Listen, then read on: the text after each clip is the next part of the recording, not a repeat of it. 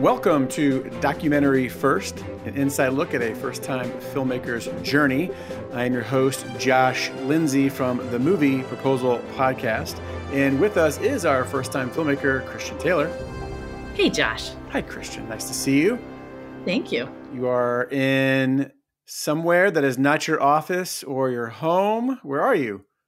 I am in a lovely Airbnb in wonderful Dubuque, Iowa. Dubuque. All right. Well, we want to hear more about that. And with us, who's might be super quiet, is trusty dusty research extraordinaire, button pushing guy, can't get his mic to work, Jason Rugg. Hey there. I'm here. I'm just way far away. I don't know if this is being fixed in post or not, but as we are recording live, we can barely hear Jason. So, and I have no idea why. thank you, technology. I love it how we just come out with our dirty laundry right out of the gate. You know, there's no pretense here. It's like, you know, this is who we are. So I'll try not to say anything super important just in case. Right. hey, hey, what'd you say? I can't hear you. All right. So, Christian, you are in Dubuque, Iowa. Why? Because you love visiting Dubuque, Iowa? Is something going on there? What's what's happening? Well, I'll tell you something. I now do love visiting Dubuque, Iowa. Uh, I have never been here before and had no reason to come, but thankfully, we were accepted to the Julien Dubuque International Film Festival, uh, lovingly referred to as JDIF. And I am just thrilled. I'm so thankful to be here. It's only three hours west of my home. And my very first screening was in Galena, Illinois, and I had never been there either. But everybody in the Chicago area kept talking about Galena. We're going to Galena, or let's go to Galena, or I haven't been to Galena in a while. Let's go. And I've always heard about it, but I've never gone. And so when I drove through that little town, it is adorable as well. And there's just lots of lovely shopping and wonderful restaurants and cute places to stay and our screening went really well. That was last week, and we screened in the um, DeSoto House, which is a lovely hotel and has several restaurants there. So we screened in the DeSoto House to a small audience of about, um, I think there were about 20 people there. Um, but it was so precious. I mean, there were just wonderful questions at the end. Everybody was very touched. And it was really taken to a, a next level situation when there was a veteran in the room who was very overcome and kept trying to share uh, what he thought about when he saw the film and what he um, you know, and he wanted to share about some things that he remembered or some of his story. And um, he was just very emotional, and everyone in the room was emotional. It was just a very powerful moment, and that's what I love about our film is that um, when service members see it, uh, it just takes them to this soft, open place, and they are able to share and talk about um, what you know happened during their years of service. And it, it invites more conversation from people that have never served. And that really is the whole point of my film. Um, it's to create more of a conversation between the veterans and the civilians so that we can better appreciate them. So that was last saturday and then i drove to Dubuque, and I'm staying in the Hotel Julien, which I highly recommend.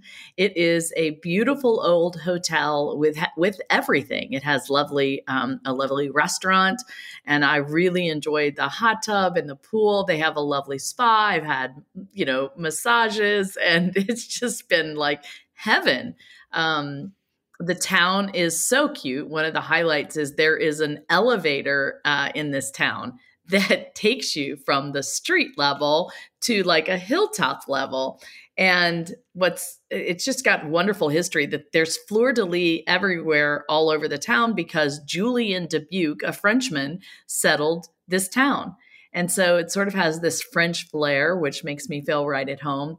And there was a banker um, in the early days in the 1800s when this town was being founded, and he would have to ride his horse and buggy all the way up to his house at the top of the hill. And that would take half an hour, and then he would have lunch, and then he would have to go a half an hour back down to his office but it didn't leave him time for a nap. And he was very frustrated with that situation. So he decided to install like a cable car that would go from the bottom of the hill to the top. And so he did. and you know he would use it every day but then all the neighbors that lived at the top of the house you know the hill found it very convenient as well and so more people in the public began using it and it did I think burn three times. Uh, it burned down, but then they eventually replaced everything, and it's not burned, I think, since the 70s. And so it's $4 round trip to ride up the hill and then ride back down. And when you get up to the top of the hill, it reminded me a little bit of Florence, Italy oddly enough, because um, you just see this beautiful town by the Mississippi River, very picture- picturesque. And, you know, there's like a city hall with a gold dome. And I just, I just have loved the town. And the festival is so well positioned. I'm just really blown away by how they've used their venues. Uh, and I think it's just a perfect festival setup. Um, you know, their festival headquarters is in the Julien Dubuque Hotel eh, or the Hotel Julien, and they have a filmmaker lounge in the hotel. So you check in, the you know the lounge is right next door. Uh, the box office is in the hotel. There are screening rooms in the hotel. But then down the street there's another hotel the holiday inn where there are screenings there and there you know the overflow of the filmmakers or guests can stay. And across the street from the holiday inn is the five flags center. And the five flags center is connected to the five flags theater which is a big you know um, majestic old type theater stage. Um, and inside that, they have other smaller ones like the, you know, I think they have the Orpheum and the Bijou, you know, all these throwback names. It's super cool. And they have a long hall underneath those theaters where they host filmmaker welcome events and international parties for international films. Uh, the Cave is debuting for that. Um, and they have a Canadian Film International Night. So um, it's been really remarkable. This is the first film festival that has been the most like a pre-COVID festival in my mind. Um, they they really are being COVID careful, so everybody does have to check in every day, and you have to get a little. Uh, here's my little badge I'm showing. See, you have little dots every day when you pass the health check. And that way you just get checked once and then you can go to all the venues. So they just have all that worked out. Uh, nurses are checking people in. So they're, you know, they've got people there if there are any problems. And uh, it's right across the river from the Mississippi River uh, Aquarium. And they've used that for their ocean and sea films, which is just so creative. Um, and then our film is playing at the Phoenix Theaters, which is only about eight minutes away, but it's a regular movie theater that has four theaters in it, and um, you know several films are playing there. Uh, the festival is headed up by Susan Gorrell, who I really would like to have on the podcast sometime. She is a filmmaker herself uh, and has now been heading up this film festival, I think, for about 15 years, if I'm not wrong, I think. Um, but it's a family affair. Her mother and father are both in the business, and so they help her. Her brother is also helping out. So it feels like this very small town, warm festival. They have I, we are nominated for the feature documentary award and for the nominees they pay for your hotel, they pay for your travel, and all filmmakers get breakfast, lunch, and dinner on the festival. I mean, it's it's unbelievable. I mean, it really is just remarkable. And they have so many sponsors from all over the town and volunteers. It's just made my head swim. Can you know, can you earlier, live there year round or? yeah, I'd love to live. I'd love this situation year round. It'd be awesome when you were uh, talking about uh, you know the audience and the engagement and the veteran who was sharing his story, one thing I have to imagine for filmmakers that would be beneficial from film festivals is is the immediate feedback. You know, and you've done live theater, I've done live theater, and one of the fun things about that is you know immediate feedback. Where a film, if you just send it out and maybe you hear back from people and but, but you're not there you know you don't really experience people experiencing it so I, think you know being in the audience, hearing the people laugh, hearing the people cheer, whatever, and then the discussions afterward must be extraordinarily beneficial to the filmmaker. Well, I've heard that from just about every filmmaker because most of them have been in previous film festivals, but they have been virtual. And they are just over the moon with not only hearing people's reaction during their film, but being able to answer questions at the end.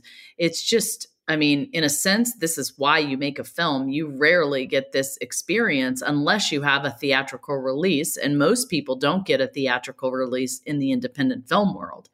So the only way that you really get uh, you know immediate feedback from your work is the film festival situation and I just got to say, it, it, makes me want to always, you know, I remember when I was first thinking about this, going back and forth between do I submit to film festivals or just start seeking distribution?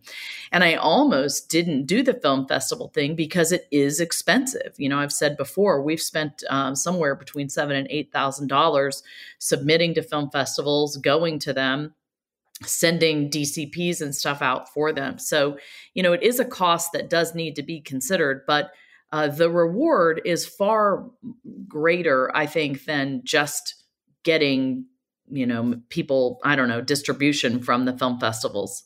That may sound weird, but when you get distribution, you really don't have that experience of listening to watching your film with other people and we had a screening on Wednesday. That was our first one in the Phoenix Theater. It was sold out. And the best for me was hearing, oh, mm, huh, you know, and then because it's just, Josh, you're right. In theater, I remember doing theater and I could feel when I had the audience like right here, you know, in my hand. And I could feel that energy. And I knew that they were engaged. And that is the exact feeling I got yesterday. It's just like I had them and I knew it. And they afterwards, I mean, I think I, I would be stunned if we got anything but fives because the checker said, well, you know, you sure got a nice review, you know. So I was very encouraged that we um, they ask you at the end, you know, how do you rate the film one to five? And so it sounds like we got a lot of fives. So you're right. That was a highlight. So uh, you're there now. How long are you there for? So I start. I mean, I'll be here eight days. How many days? It, it, sounds like you are done. What what more is there to do? so so today is Friday when we're recording. Friday, um, April twenty third, and I started out on this journey. Like uh, I think it was I don't know April. I don't even remember. Was I here the 18th? I think maybe. And that we had to record early last week because you were leaving. Like that's how long you've been there. Yeah, think, yeah, yeah, right. Yeah, and we're recording late this week. Yeah. You know, so it's it's really been a big part of my life, and I'm only here that long because we had a screening. They're all kind of spread out. So we had one Saturday, we had one Wednesday, but the bulk of like the highlight of our trip here is Saturday and Sunday. So this festival usually is a four day festival. This year it's an eight day festival because they, I mean, this is what's so amazing about this family.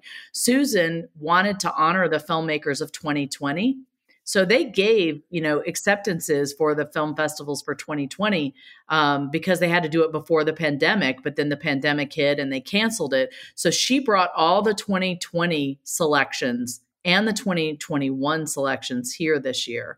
And um, so that was just incredibly thoughtful. Um, so, uh, you know, I am glad that I've been here this long because it gave me the opportunity to to get to know some early filmmakers and the people of the festival because most people aren't arriving until yesterday or today. Um, and I've been able to explore the town and do a few, um, you know, touristy things, which has been lovely. So, uh, and I probably wouldn't have been able to do that if they weren't covering all of my hotel and food. Yeah. Can you um, kind of shifting gears a little bit? Uh, you know, you do a great job marketing and branding. You know, T-shirts and uh, reenactments and so forth. Uh, can you talk a little bit about that in terms of this film festival? Now that you have more in-person people there. Yeah, I mean, I've never had so much feedback about that um, other than this festival. I mean, I've actually had several people come up to me and say, "Oh my gosh, your branding is fantastic." Uh, I love all of your swag. I, am going to have to do that for my movie next time. Um, and I think, I think what if it if there's any filmmakers listening to this and i hope that there are what i'd love for you to take about this you know take away from this podcast is really the importance of of branding your film and think about it longer term than just you know getting your poster out there. When you're first you know coming up with your film you know you have to design a film poster and maybe you have to design some you know postcards um, but a lot of people don't think beyond that.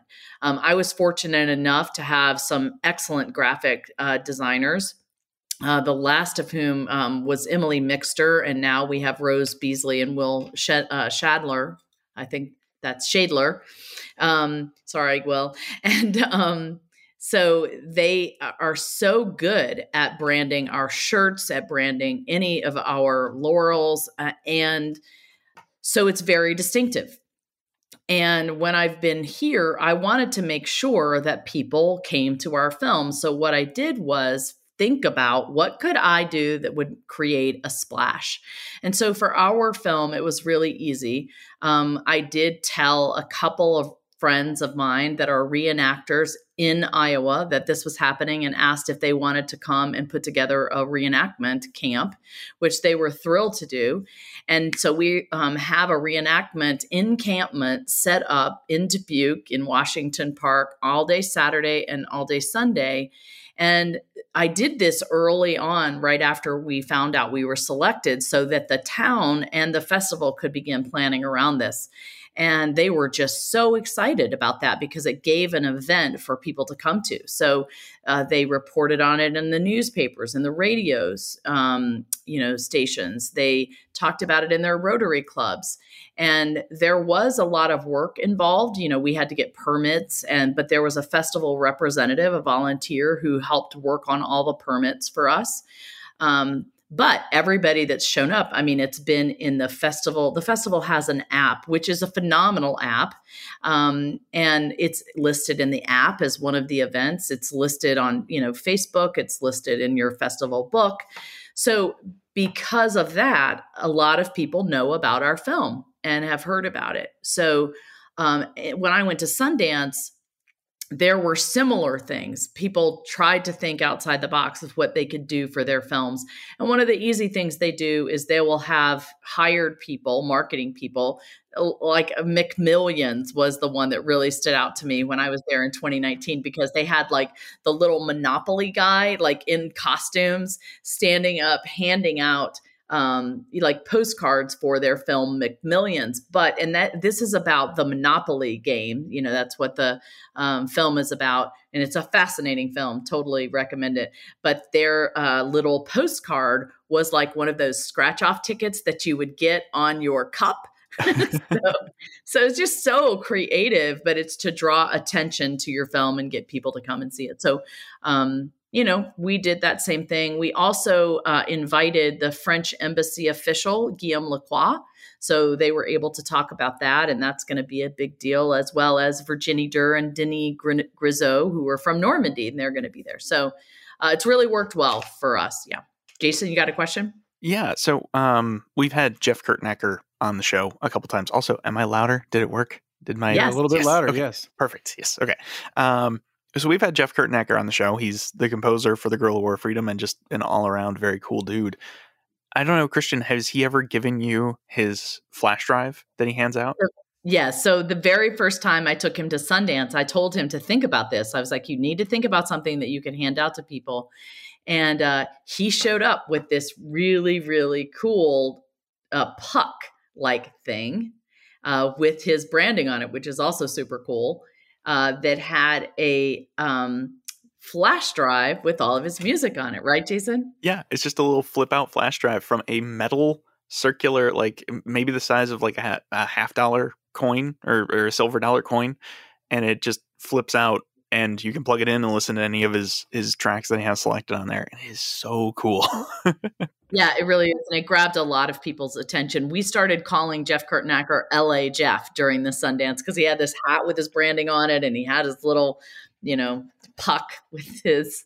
Uh, it was great. Yeah, branding is really important, particularly at these festivals. Um, now, typically, it's because you really want to generate buzz buzz for the distributors and for you know the newspapers and stuff like that and this week is the first time that I've sort of felt a lot of buzz around our film. Like people like, oh, you're the girl who wore freedom. Um, this week I did an interview for Real Magazine, which they have Real LA, Real Chicago, Real New York. Um, and that was set up by the GI Film Festival. Um, and I did another radio interview um, this week, and then I've got one for WGN. So it's a lot of people seeking out information about this film. I had one filmmaker come up to me today and said, Oh my gosh, I was at the Beaufort Film Festival. I couldn't be there, but I watched the award ceremony live and I heard all about your film and I'm dying to see it. You know, it's sort of things like that. Word is getting out. And that is the whole point of your film festival run. David Patterson talked a lot about that, how it's like this airplane taking off on the runway and right before it, you know, lifts off uh, should be sort of the pinnacle of where you are. And it's amazing because like we're right on track for that because we release in June. And I'm just starting to feel like things are heating up. So, um, so it's been it's been awesome. So what's what's next in terms of the film festival world? Uh, it sounds like you're coming to an end, but is that true? It's not true. Um, so with this festival, um, and this festival will be over by the time people are listening to this, unfortunately. But you know, Saturday we have uh, the the World War II encampment thing happening, and our screening is at 4 p.m. And then after that, at 8 p.m., is our awards ceremony, which I'm really hoping for. Um, we are in competition with Bleeding Audio, Ocean Souls, um, In Case of Emergency, which is about nurses um, in the ER. And there's some, you know, about COVID in there. Um, and then uh, there's another one that I'm I'm spacing out on, but I think there's like four or five nominees for the best documentary. So that's Saturday night. And then Sunday at 10 a.m. is our last screening here. However, today, which is April 23rd, we open at the Port Townsend Women in Film Festival, and that is a virtual film festival. And our next one after that is the GI Film Festival, which is also virtual. What's been amazing about that festival is that festival is sponsored by KPBS, which is in San Diego, and they have this huge um, arm of publicity. So they have so many people working on the publicity of the film festival itself, but that then extends to uh, the filmmakers. And we are nominated there as well for Best Documentary. And what they did is they made sure that we had interviews, like we have a, a WGN interview in Chicago, and then this real uh, magazine interview. And I'm sure, you know, we did a, another on camera thing for their social media. So um, that's going to be awesome. And then after that, we have the Nice Film Festival, which is in Nice, France. And I do think it's going to be virtual as well. But what I'm super excited about is uh, the Beaufort Film Festival has circled back around, as we talked again a couple of weeks ago, and we're doing this D Day screening in Beaufort. But I got a call yesterday and we heard that we are accepted into the Reedy Reels Film Festival in Greenville, South Carolina, and they wanted to do a D Day screening. So it looks like on D Day, I will be doing a D Day screening um, at Reedy Reels Film Festival at like 10 a.m. Then I do a Q&A, get in the car, and drive to Beaufort for an evening screening of the film. So uh, I'm super excited about that. And then there's talk about after that going to uh, Delta in Atlanta and doing a screening there for Delta Airlines group and their through their business, uh, their veterans resource, business resource group. So uh, yeah, so we got a lot of fun things coming up. So talk about the Delta Airlines thing. That that one threw me. What what exactly are you doing? Well, it's all still in talks, but um, Virginie Durr is one of the top executives at Delta, and she is a um, a Normandy resident. So once again, this is another really important thing about branding. So we did start making lots of noise on social media and on LinkedIn about our film. And she saw it on Facebook and then liked us on LinkedIn and just began following our journey. And before we ended up in Beaufort, she messaged me and said, We're going to be there.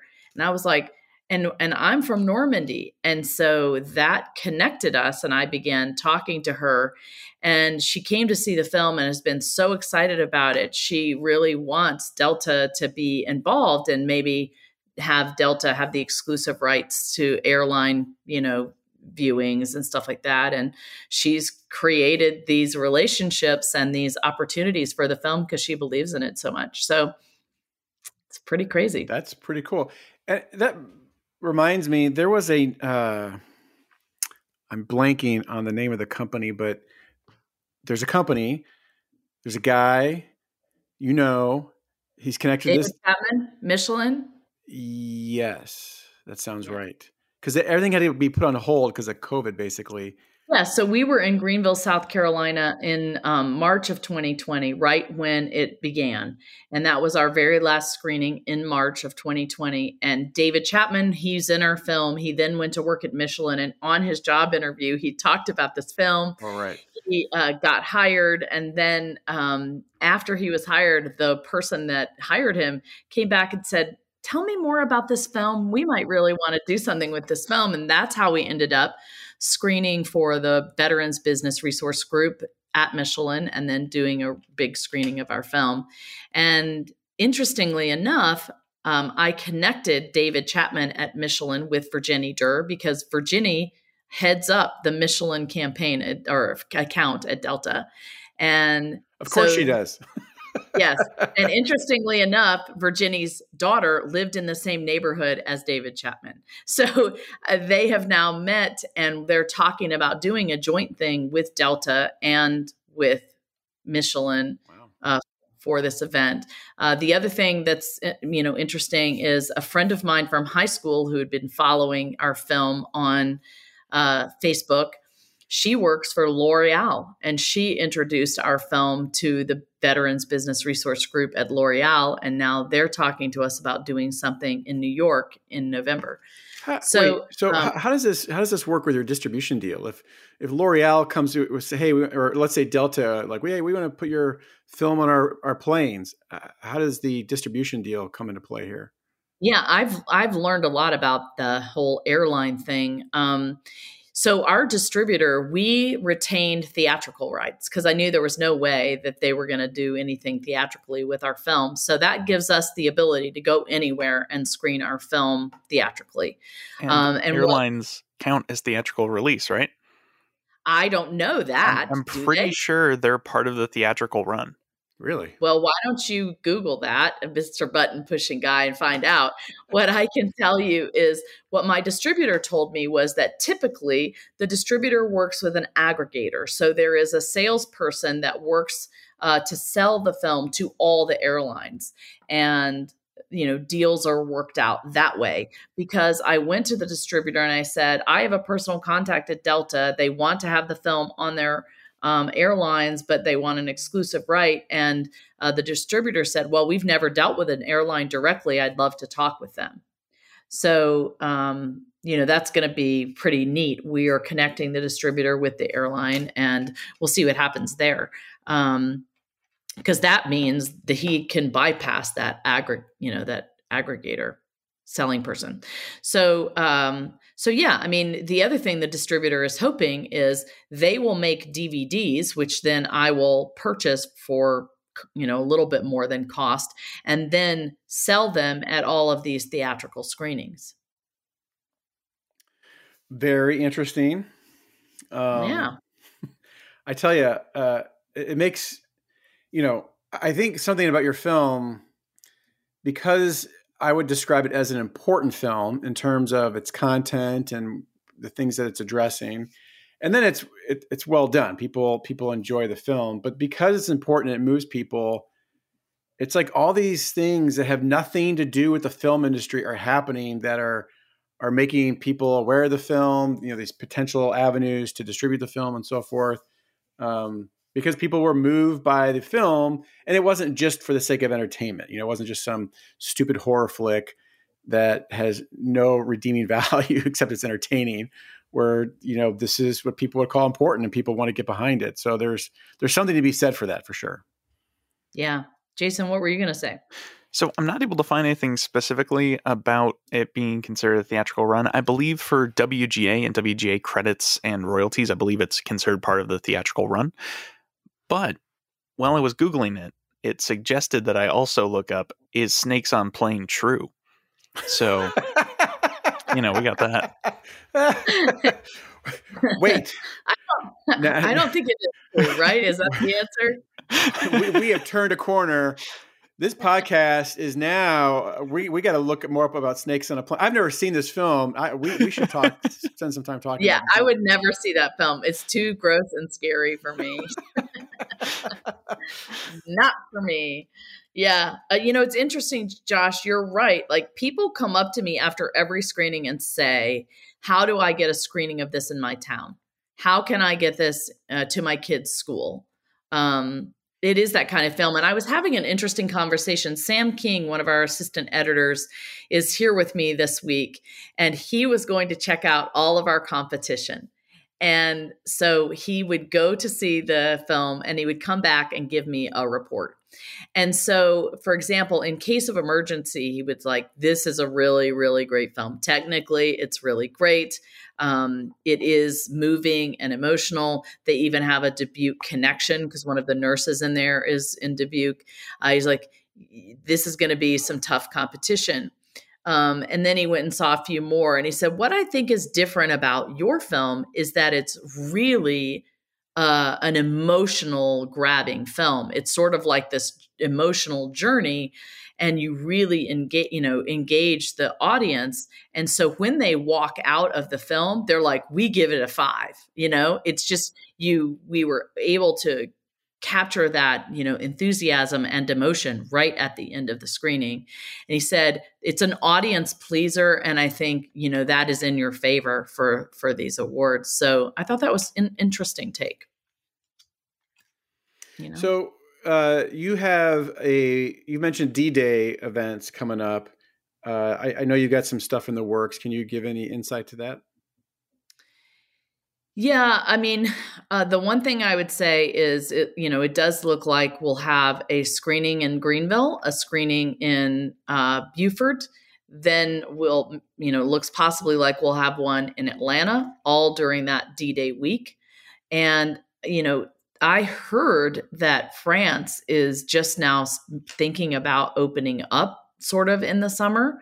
Uh, and I really would like to go over there if at all possible. Um, but we'll see. I mean, who knows what will happen with that.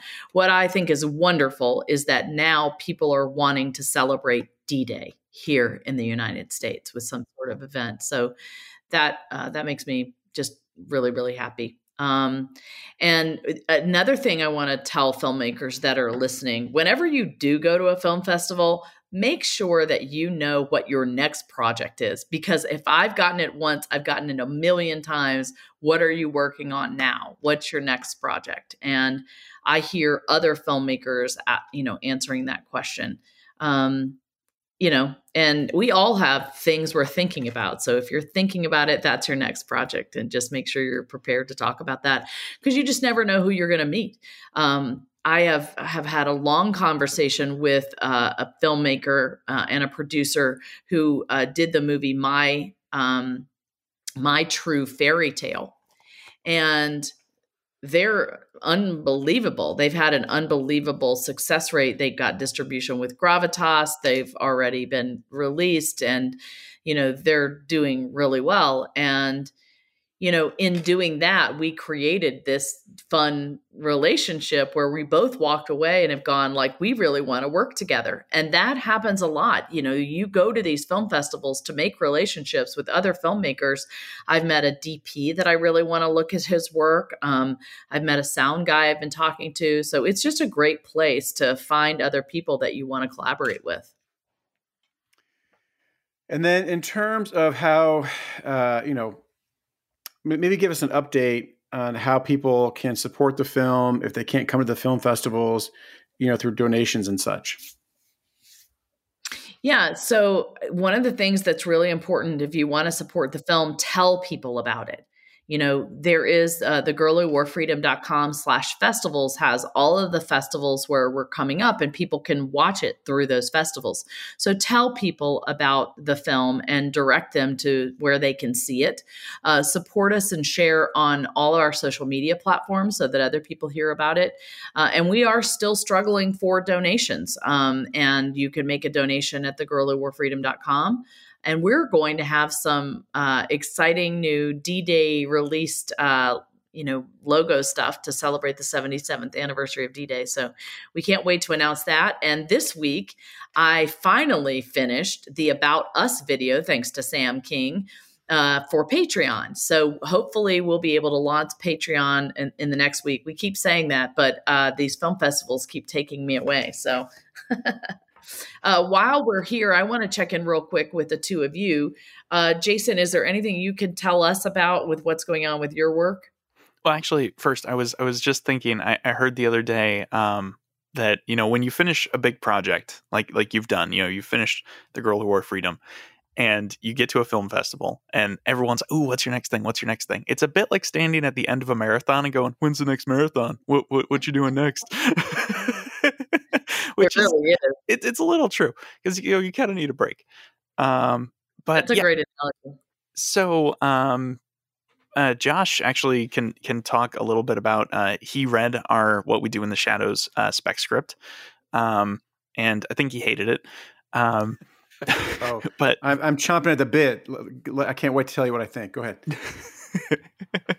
um, so we're actually in the process now of trying to write a personal statement uh, about what makes us unique. And so that's something that a lot of fellowships for writers um, really request is that like what makes you unique? Why should we pick you? What unique backstory, unique perspective will you bring to storytelling? And so we've been crafting that this week. We've been trying to figure out, okay, so what really, you know, because Sean and I are are drastically different people. You know, he's half German, grew up traveling the world. I grew up in Chicago, and I've never lived anywhere else. And never so left just, your basement. Pretty much, yeah.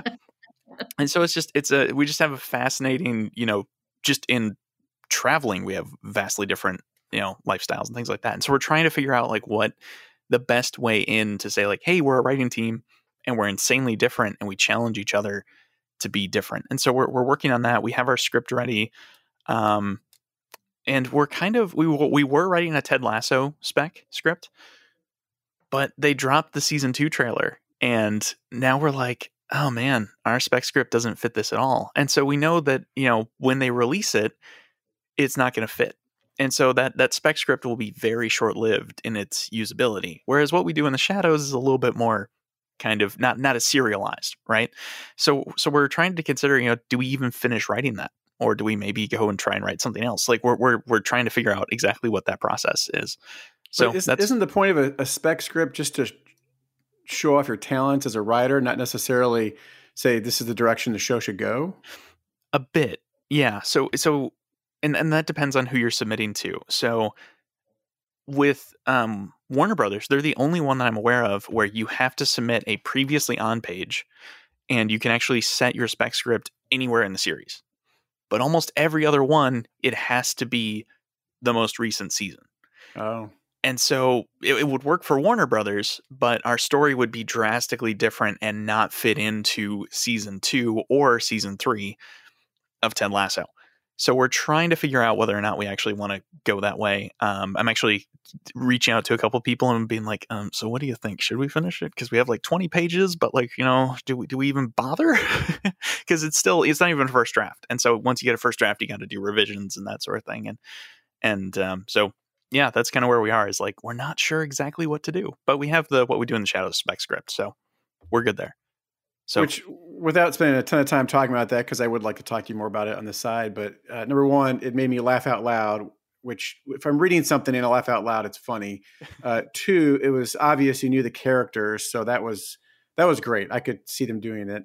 Um, my only comments were just there were things that happened that I don't know would work on screen or not. You know, when someone gets hit by a car or someone they're spilling glue all over their hands or whatever it is. You know, like, uh, you know, will would that be funny visually? Would it work? You know, and and that's where my uh, I'm limited in, in, my knowledge of those types of things. But uh, other than that, like it's just, it's just fun reading something about characters you're familiar with and say, man, he gets this, you know? So, so I thought it was well done.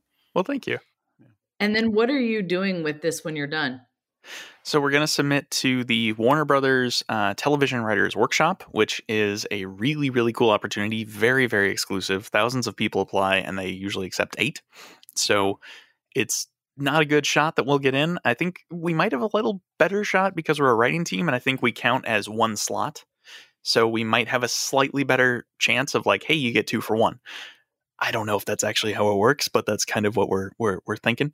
So yeah, it's um it's a really unique opportunity. Um, you get to go and actually, I would have to move out to LA for um at least half a year um to really you have to be there once a week every night for classes in the simulated writing room and and then at the end they put you on a list and you get to talk with executives and they get to actually decide if they want to hire you and give your list out to the showrunners and and you're on that list.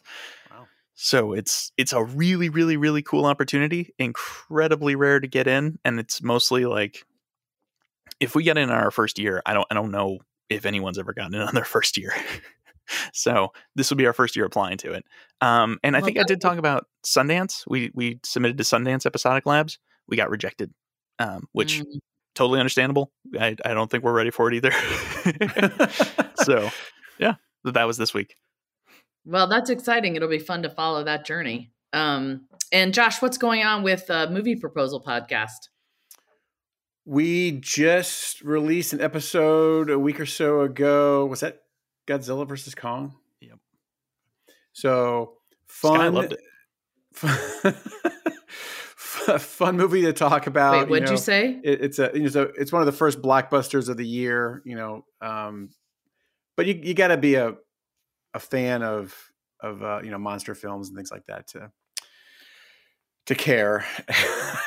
and, um, but we've we've got uh, we're we're in the talks of having more guests on the on the show, and we already know our next film. It's the Bob Odenkirk Nobody. It's a it's a family film of sorts. But um, if John Wick was the father and head of this household, meaning it's a dad living in suburbia and it's extraordinarily violent and looks fantastic. So we can't wait to watch it and discuss it. So I, have heard people call it uh, Bob Odenkirk as John Wick. Like that's yeah. that's pretty much just it. It's it's John Wick, but Bob Odenkirk. there, there's a whole genre of these films where these you know middle aged men, something happens, their daughter gets kidnapped, their dog gets shot, whatever, and they just go on a tear to get revenge, rescue someone, whatever it is, and and I really think they the same way Hunger Games tapped into the like the teenage you know, man, everyone's against me, authority hates me, I got to fight against the man or whatever kind of vibe. They're tapping into the same kind of vibe, I think, for for men who are like, you know, live in suburbia, but sometimes you just want to take somebody out, and these films put that on. You know, these these stories are on film, and you get to enjoy it without actually having to do it. So. Remind me to stay on Josh's good side. yeah, no kidding. Uh, well, I just want to talk about what I think is coming up next week. Uh, I think we're going to spend a little time talking more to Michelle Coupet about uh, translation and transcription stuff, just a deeper dive into all of that. So I think she's going to be joining us next week. And then, you know, people can look out for the GI Film Festival that's coming up next. Uh, that film festival will be um, a very specific opening night, and I'm not sure what it is right now. It's on our website, uh, but a specific opening night with a live Q and A afterwards, and then the film will be um, will be screening uh, online for the next few days. So so yeah, fantastic. All right, well, let's to look forward to um, exciting new possibilities in the future. So, and again, please support the film if you can. Uh, and uh, again, thank you for listening to our podcast where we believe everyone has a story to tell and you can be the one to tell it.